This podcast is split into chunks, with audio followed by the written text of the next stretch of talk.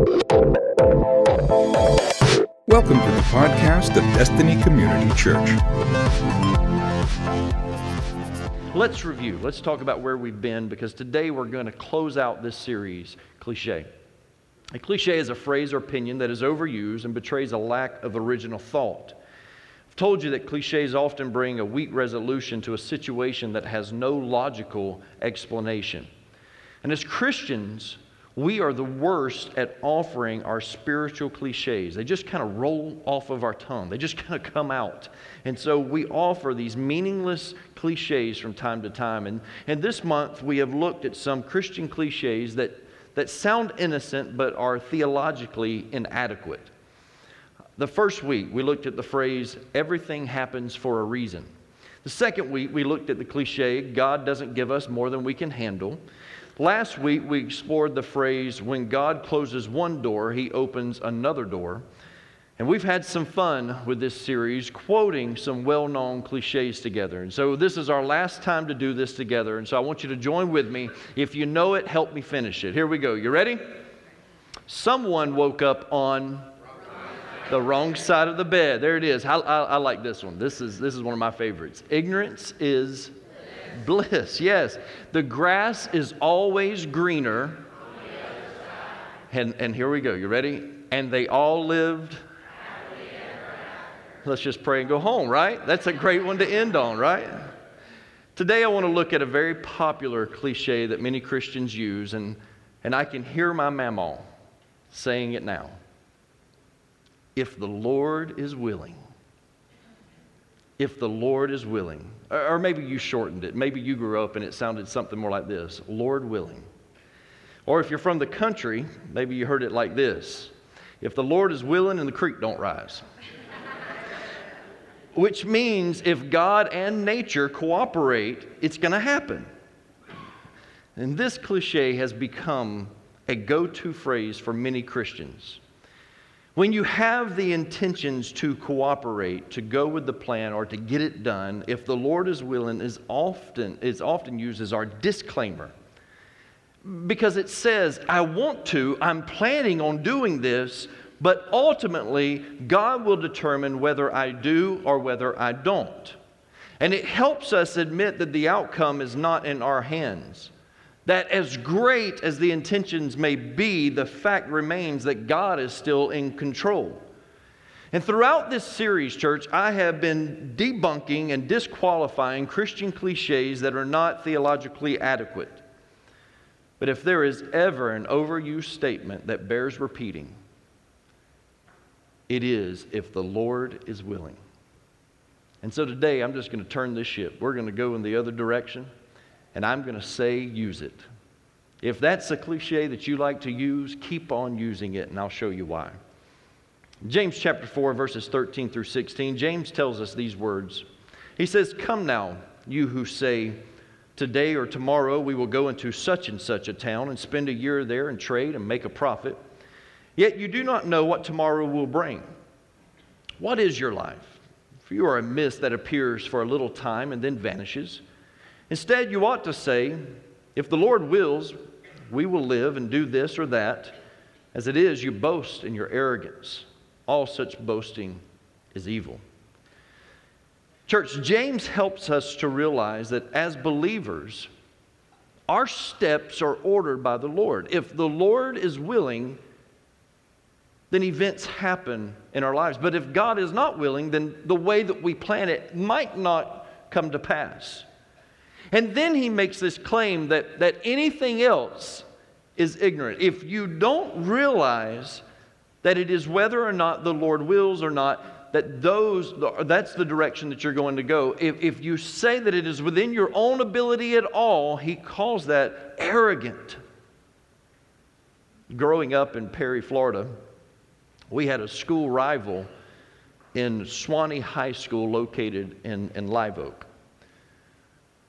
It didn't matter what sport it was football, basketball, baseball, any of the sports, soccer, it, it, didn't matter. Our rival was Suwannee County and Live We did not like them, and when we would go to them, it was a hostile environment. When they would come to us, it was a hostile environment. Uh, uh, Taylor County, Suwannee County, we just did not get along. And I spent nine years in that school system, and I grew to dislike Live Oak, Suwannee County. For my junior and senior years of high school, my family moved to Lake City, Florida. And would you believe that my new high school in Lake City, Columbia County High School, the school that I would eventually graduate from, would you believe that their big rival was also Suwannee County, Live Oak? I moved from one school to another school, an hour, hour and a half apart, and, and, and it was still a big rival. It was so much so a rival between Columbia High School and, and Suwannee High School that the first year that I was there, my junior year, one of the football players transferred for his senior year from Columbia to Suwannee. And I remember a young man in my class uh, that, that, that, he looked at me and he said, My dad has offered to buy me a new truck if I break his leg during the game.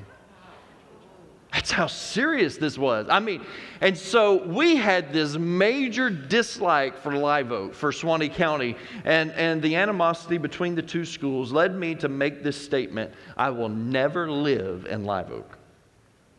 When Mandy and I first got married, my job in the automotive parts industry um, required me to drive to Tampa. Right after we got married, this happened, and, and I started having to go to Tampa. We had a, a warehouse in Tampa millions of dollars worth of parts in this warehouse. And our manager just, just about had a nervous breakdown one day, left his keys on his desk, and just walked out. And the salesmen were calling us saying, He's gone. He's AWOL. He's not coming back. And so the owner of the company asked me, newly married, said, Would you go down there and help us get this warehouse straightened out? And so, right after we were married, I started going down there three days a week. Monday through Wednesday. I'd come home late on Wednesday uh, because I, you know, I needed to be with my wife. You know, she wasn't even used to living just the two of us together, um, uh, much less living alone. And so I knew that I needed to, to come home and, and, and, and, and be there with Mandy. And so um, after a few months of doing this, the owner of the company calls me into his office and he says, Man, you're doing a great job with the, with the Tampa warehouse. And, um, and, and I'm wondering if you will, will take that warehouse, if you'll relocate and take that warehouse. Now, the warehouse was on Florida Avenue in Tampa. If you know anything about Tampa, that is a, a, a, bad side of town. I remember one night the alarm goes off at like 1.30 in the morning. I get a call on my phone, and, and on my way there, I'm calling uh, the cops to meet me there. I want them to, to meet me there because there's a, there's a fence on Florida Avenue, and we had to unlock that fence, then drive back into the warehouse. The doors were on the back side of the warehouse. No telling who was there, who could get you, you know, that kind of stuff. You know, and so as I'm waiting on the cops to get there, prostitutes and drug dealers 1.30 2 a.m in the morning are walking past the company truck that i'm in and i won't roll down the windows i mean they're knocking on the windows you know you looking for a good time you know that kind of stuff and i'm scared to death i mean i'm in my early 20s and, and i'm scared to death and, um, and I could see a light on underneath one of the doors in the warehouse. And, and the cop gets there, we go and we check it out. And man, I'm just, I, I did not like living in Tampa. So he asked me, Would you want to relocate to Tampa? Would you consider that? I'll make it worth your while, I'll make it worth your time. And I looked at him and I said, I'll never live in Tampa. You need to find a manager, but I'm ready to be back in Lake City. I'll never live in Tampa. Two years later, God calls me into full time ministry. And would you believe the church that hired me was the Live Oak Church of God? I'll never live in Live Oak, but I did. Years to the day later, I get this great opportunity to go to University Church in Tampa. I'll never live in Tampa, but I did. And so I've learned to say, never say never. There's a cliche for you. Never say never. I will never live in Hawaii. You hear me? It's worth a try, right? Who can blame me? If the Lord is willing, your life may or may not end up like you imagined. If the Lord is willing, it may play out the way you think it will, or it may not, depending on how the Lord wills. The point is, God's will supersedes your will, always. And the sooner that you figure that out, the better your life is going to be. I didn't say it's going to be easy. But at the moment that you realize that God's will supersedes your will, I promise you that, that you're going to enjoy it more. It may not be easy, but you will, will, will have this sense of knowing that you are in the shadow of the Most High. But in His grace and His mercy, He allows us to choose His will or to fight against His will. This past week, I heard Ravi Zacharias make one of the most profound statements about free will that I have ever heard. Immediately, I tweeted it, man. I, I, I don't want to forget this because he said, In life, you have two possibilities. The first one is this bend your knee to God. In other words, submit to God. Bend your knee to God and say, Your will be done. Or don't bend your knee to God and He says, Okay, your will be done.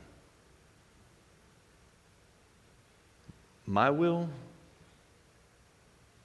His will? That scares the living daylights out of me. Obviously, the easiest path is to submit to His will and follow the path that He has planned for your life. But sometimes we are hard headed. There are moments in life where Rocky McKinley is just hard headed, and I choose my will over his will. Or there are moments in life where you may choose your will over God's will. Webster's dictionary describes a will as being inevitable. If it's a will, it will happen, it's inevitable. And our will is not really inevitable. It, it's more like a want, it's a desire. And, and when you choose to enforce your want, it does not mean that your way is going to come to fruition. It doesn't mean that it's going to come to pass. It just means that you are choosing your feeble plan over His inevitable will. We see this played out in the Old Testament in the life of Jonah. Jonah is a short book in the Old Testament. It's in the latter third of, of your Old Testament. It's only four chapters long. And it would probably take many of you in the room a long time to find it. And so it's just going to be on the screen this morning. I'm going to be reading out of my Bible. And, um, but, but for those of you with smartphones, you'll get there a whole lot faster than everybody else. But, but for time's sake, let me go ahead and read this to you Jonah chapter 1, verses 1 through 3. Now the word of the Lord came to Jonah, the son of Amittai saying, Arise, go to Nineveh, that great city, and call out against it, for their evil has come up before me. But Jonah rose to flee to Tarshish from the presence of the Lord. He went down to Joppa and found a ship going to Tarshish.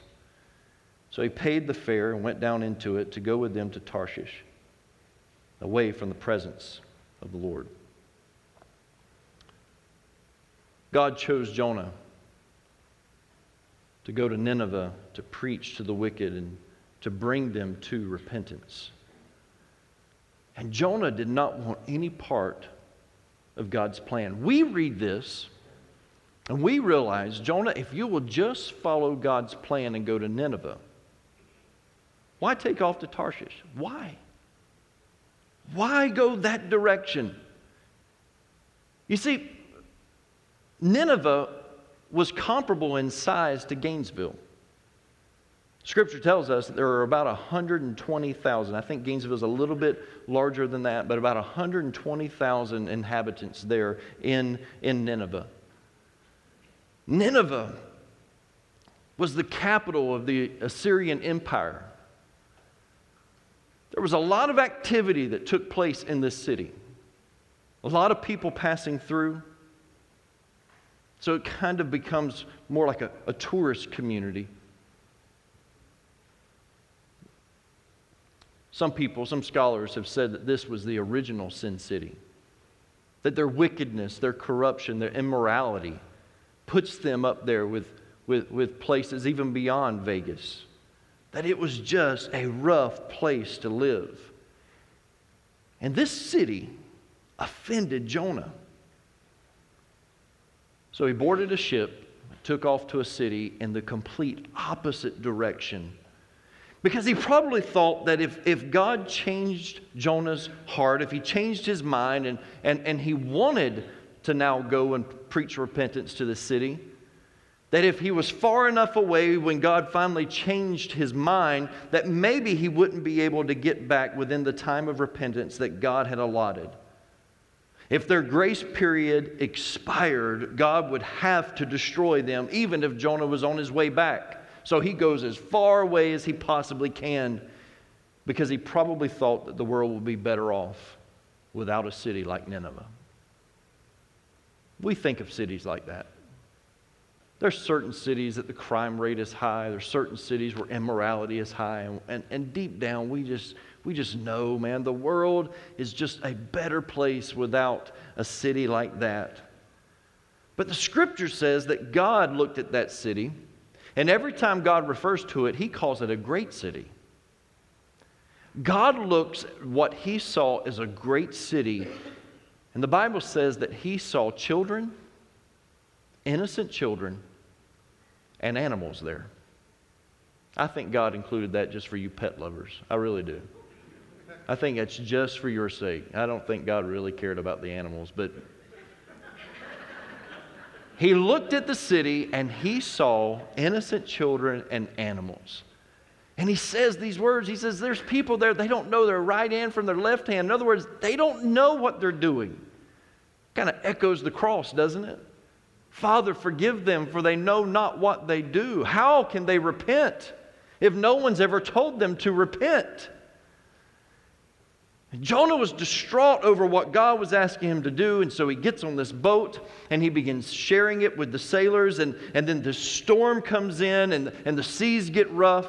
And, and, and finally, they all get together and they decide it, it has to be because of Jonah.